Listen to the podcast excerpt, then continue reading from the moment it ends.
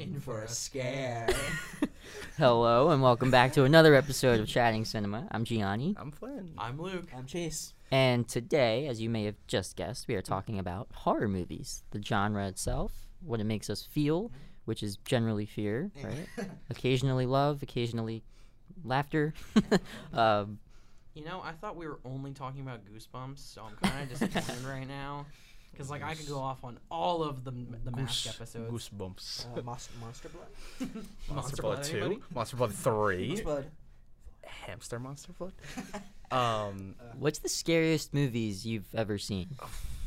Like, if you had to pick one right now, scariest thing. Midsommar. I was gonna say Midsommar. Yeah. Uh, Hereditary. uh, Yeah. so for me, The Strangers, when uh, because I, saw it very young, and um, I am still, probably rightfully so, deathly afraid of home invasions. Mm, like that that movie kept me up at night more than anything. Like, because I saw it young, and I was like, oh my god, somebody's gonna break into my house. And Going off of that, Goosebumps terrified me as a child, so I knew I was not ready for horror movies when I got older. Still Yeah. am not.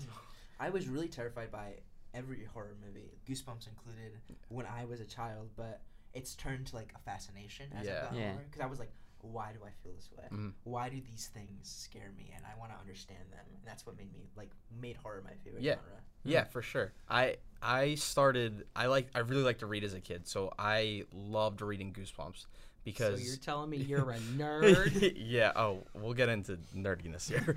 um, so Goosebumps is is so like easy to consume and um, they're so effective as as shorter stories. Um, so I read a ton of Goosebumps and I had the complete collection of Alvin Schwartz's Scary Stories to Tell in the Dark. Um, so uh, even shorter stories, so easy to consume, so easy to keep reading and, and get scared. And um, that spurred on uh, a love of horror for me and horror storytelling. So that continued as I grew older, and I was really into creepypasta. And not like, listen, Jeff the Killer, and like, the, there, there's like an edgy, like, creepypasta thing that I'm not super into, but some of the best horror storytelling, like uh, C.K. Walker's Borrasca, I love Borrasca. it's so good. When you told me yeah, about that. it is so good.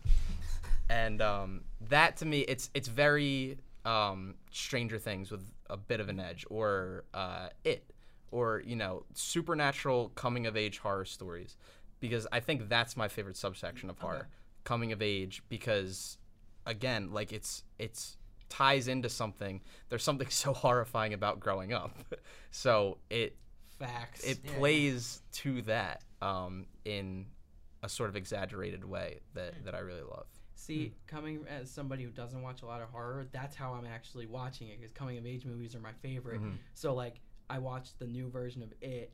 Yep. Didn't go near the sewer grate under my mailbox for a month and a half because it was in the summer. Like, okay, so I was watching It. It was summertime. I only watch movies when it's completely daylight out, which Midsommar is now ruined. But um, I only watch in the daylight, so I can't like go outside and get freaked out if I have to do something. So I'm watching it, and then all of a sudden, like I start the first scene. It's raining in the movie. It starts raining in real life. I'm just like, I'm not about this. This is not okay. Then lightning strikes, and I lose my power the first time you see Pennywise. Ooh. And I'm like, are you kidding me? It, it was it. So then Yeah. the power comes back on, and I'm like, do I keep watching it? And my mom is like, "You're gonna be scared? I'm like, you know I am. And then I did, and I was terrified. Didn't go near sewers for a month. So uh, yeah. Although, so the first time I ever saw one in theaters, because I would never go to the movie theater. I just said I only watch them in daylight. I'm not going into a crowded movie theater. Was Don't Breathe. Okay. Mm. Very random. But because it was summertime, all my friends wanted to go to the movies and they picked Don't Breathe. And I was like, I'm not staying home alone doing nothing. And I was scared. So, uh, yeah, good job, Don't Breathe. You I have, did a, it. I have a funny story about Don't Breathe. This is unrelated to this Okay. episode, but I saw that in theaters, and the same day, it was like a double feature for me. I saw Southside with You right before it, which is the story of Barack, Barack and Michelle Obama. Obama's first date. that was What such a weird contrast. What yeah. a combo. Why Yeah. aren't they playing that double feature at the drive-in? Yeah. I'll never know. You can tell we're not horror people. Yeah. Uh, Yeah. Yeah. Well, I mean, Stranger Things also gave me a really good introduction into it. Yeah. Even though it's not as much horror, it's more thriller. Mhm. Like that show made me like it a lot more.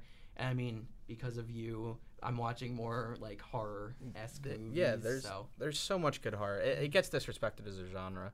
yeah, um, and you know, it that that's not covering new ground saying that. Um, I mean, you know, you go to us and Lupita Nyong'o's performance and just like not being on the radar for um, awards or Hereditary with Toni Collette.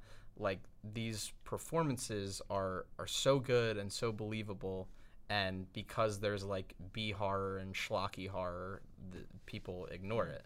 And I don't I don't buy into the the uh, the idea of like high concept horror because I think it's a way to like gatekeep people that like horror as like a no no the other movies you like they're dumb but this one's okay Yeah.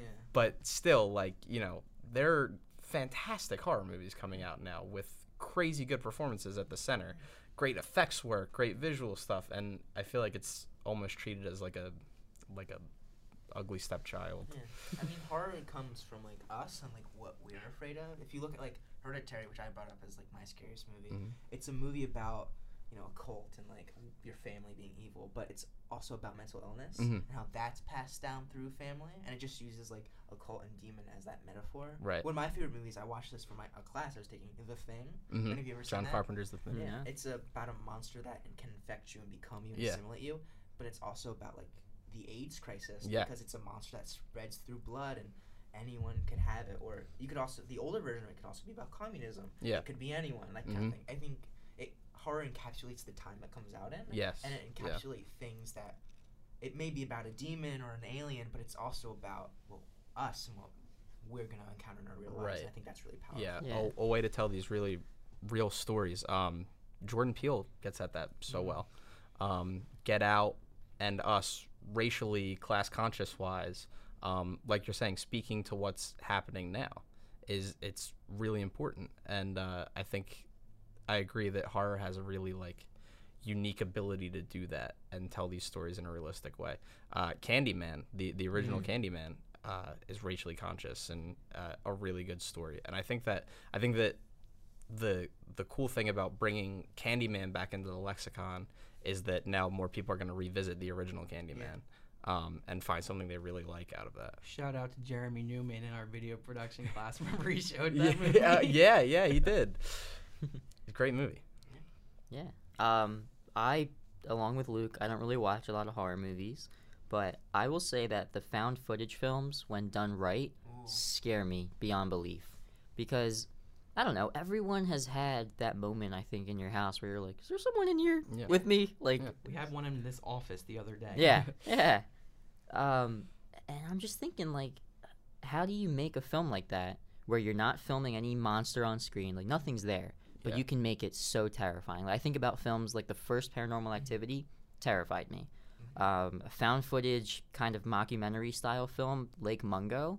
Mm, heard That is the scariest thing I think I've ever seen in the way of found footage mockumentary style filmmaking um, because it feels so real it really does and i think paranormal activity the first one really accomplished that too i felt like i was watching a real couple just trying to like figure out what was going on in their Yeah. house and it's terrifying. Yeah, um, a more recent film is the invisible man which after coming out of it i i didn't think it was like that scary. It didn't keep me up at night only because you kind of know like what it is and it's revealed in the trailer anyway but i still won't say in case anyone goes to see it. Um, but to me it's the things that you can't see that are like the most terrifying. Yeah. um, yeah and then to springboard off of what you said about get out and us those are really scary films Yeah. too with a lot of good social commentary and that's important. Um, and then more recently also this summer i saw midsommar which is this creepy creepy thing about you know getting into the wrong group of friends and and dealing with loss and tragedy in your life and hmm has some scary imagery in it Yeah. so- I was gonna say what you just said about what you don't see scares you the most. Midsommar completely throws that out the window and is like, "We gonna show you yeah yeah, all of it." Yeah. And then, like I said, like most horror movies take place at night, so you can't see what's happening. Not Midsommar is literally about a festival where it's day for most of the day in Sweden, so you you gonna see everything. well Yeah, what you scares me about midsommar is that it's more of a story about bad people than it is about like some sentient being or Yeah, some otherworldly thing bad it's just bad people yeah and Yeah. that's a scary thing I will. s- I haven't gotten to see the Invisible Man yet. I'm. I'm super excited to. Um, but again, tying it back to like modern day concerns and real world stories. Like just from the trailer, like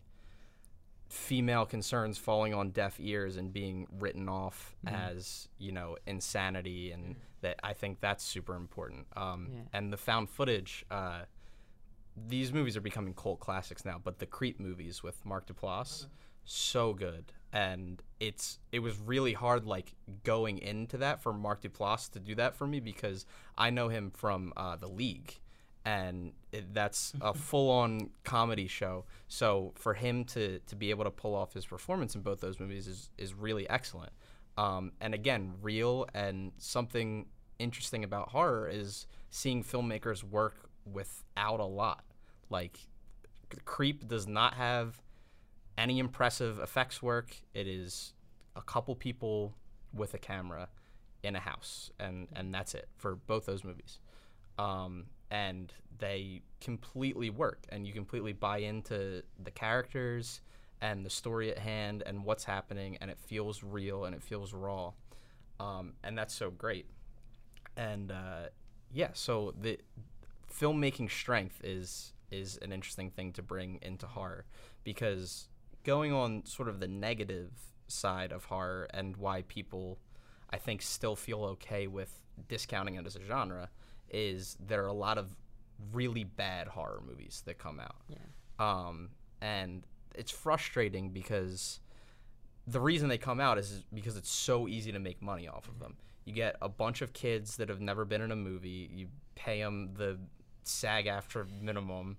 Uh, you take them somewhere, film it in a spooky house or on a vacation somewhere or other. Uh, throw some fake blood, do a couple jump scares. That's that. You make it for five million dollars, and then it'll make sixty million dollars opening weekend when you release it in October, and that's that. Um, but there's so many great filmmakers, the the Ari Asters, the Jordan Peeles, pouring their hearts and souls into horror, and I think they deserve respect. Robert Eggers too. He did The Witch and Lighthouse. Um, you know, really doing interesting things and moving the genre in really fascinating places. I mean, if you look, kind of piggybacking off what you said about bad horror, I think it's easy, especially for horror sequels, to forget what the originals are about. Mhm. I like to use the example of Alien and uh, Nightmare on Elm Street. Mm. Alien is like a rape allegory. Yeah. 'cause it's an alien that forcefully impregnates Mhm. you.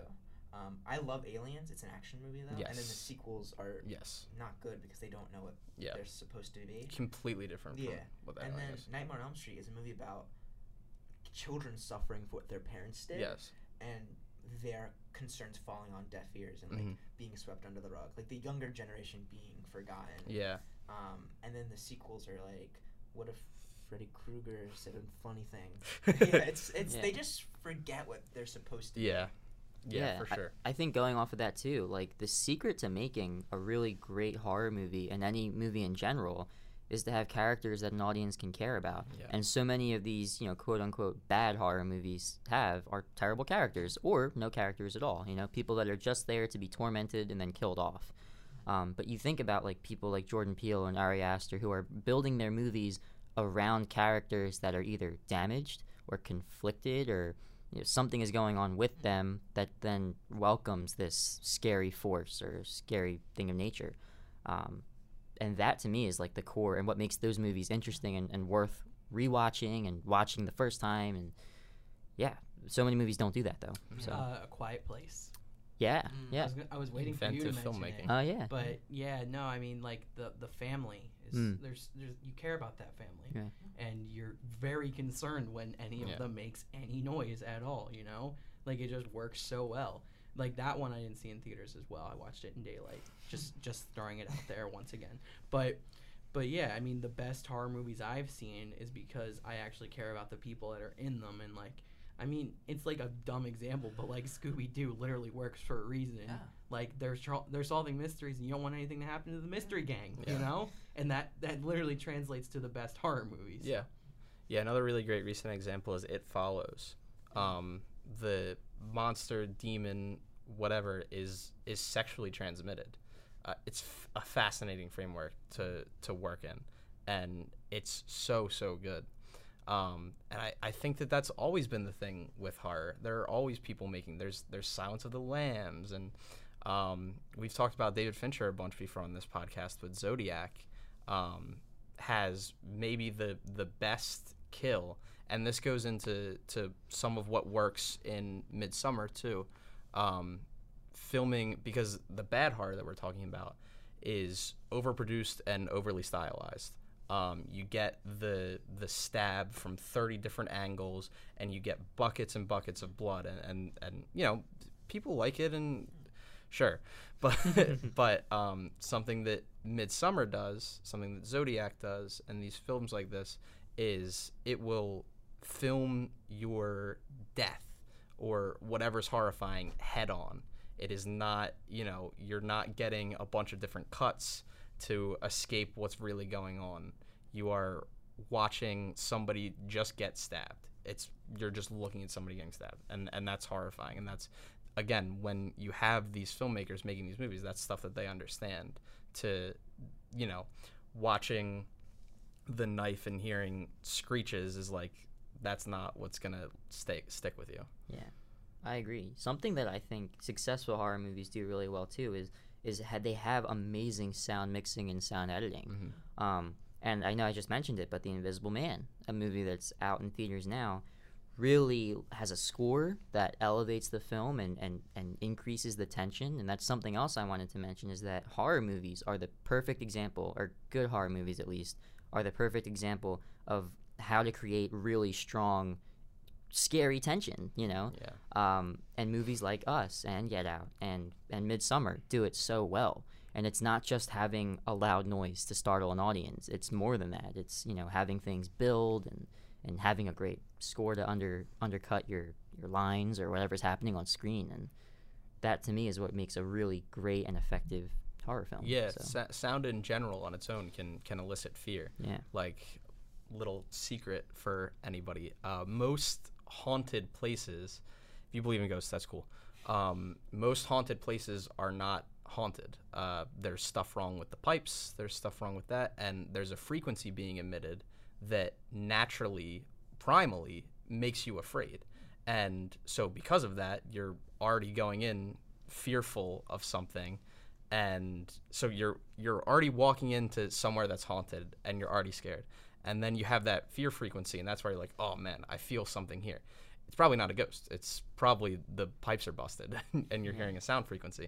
But it's crazy that that stuff like that can just be manipulated to make you afraid. And there's something so so deep in us that's afraid of that is Yeah. really fascinating Cool stuff.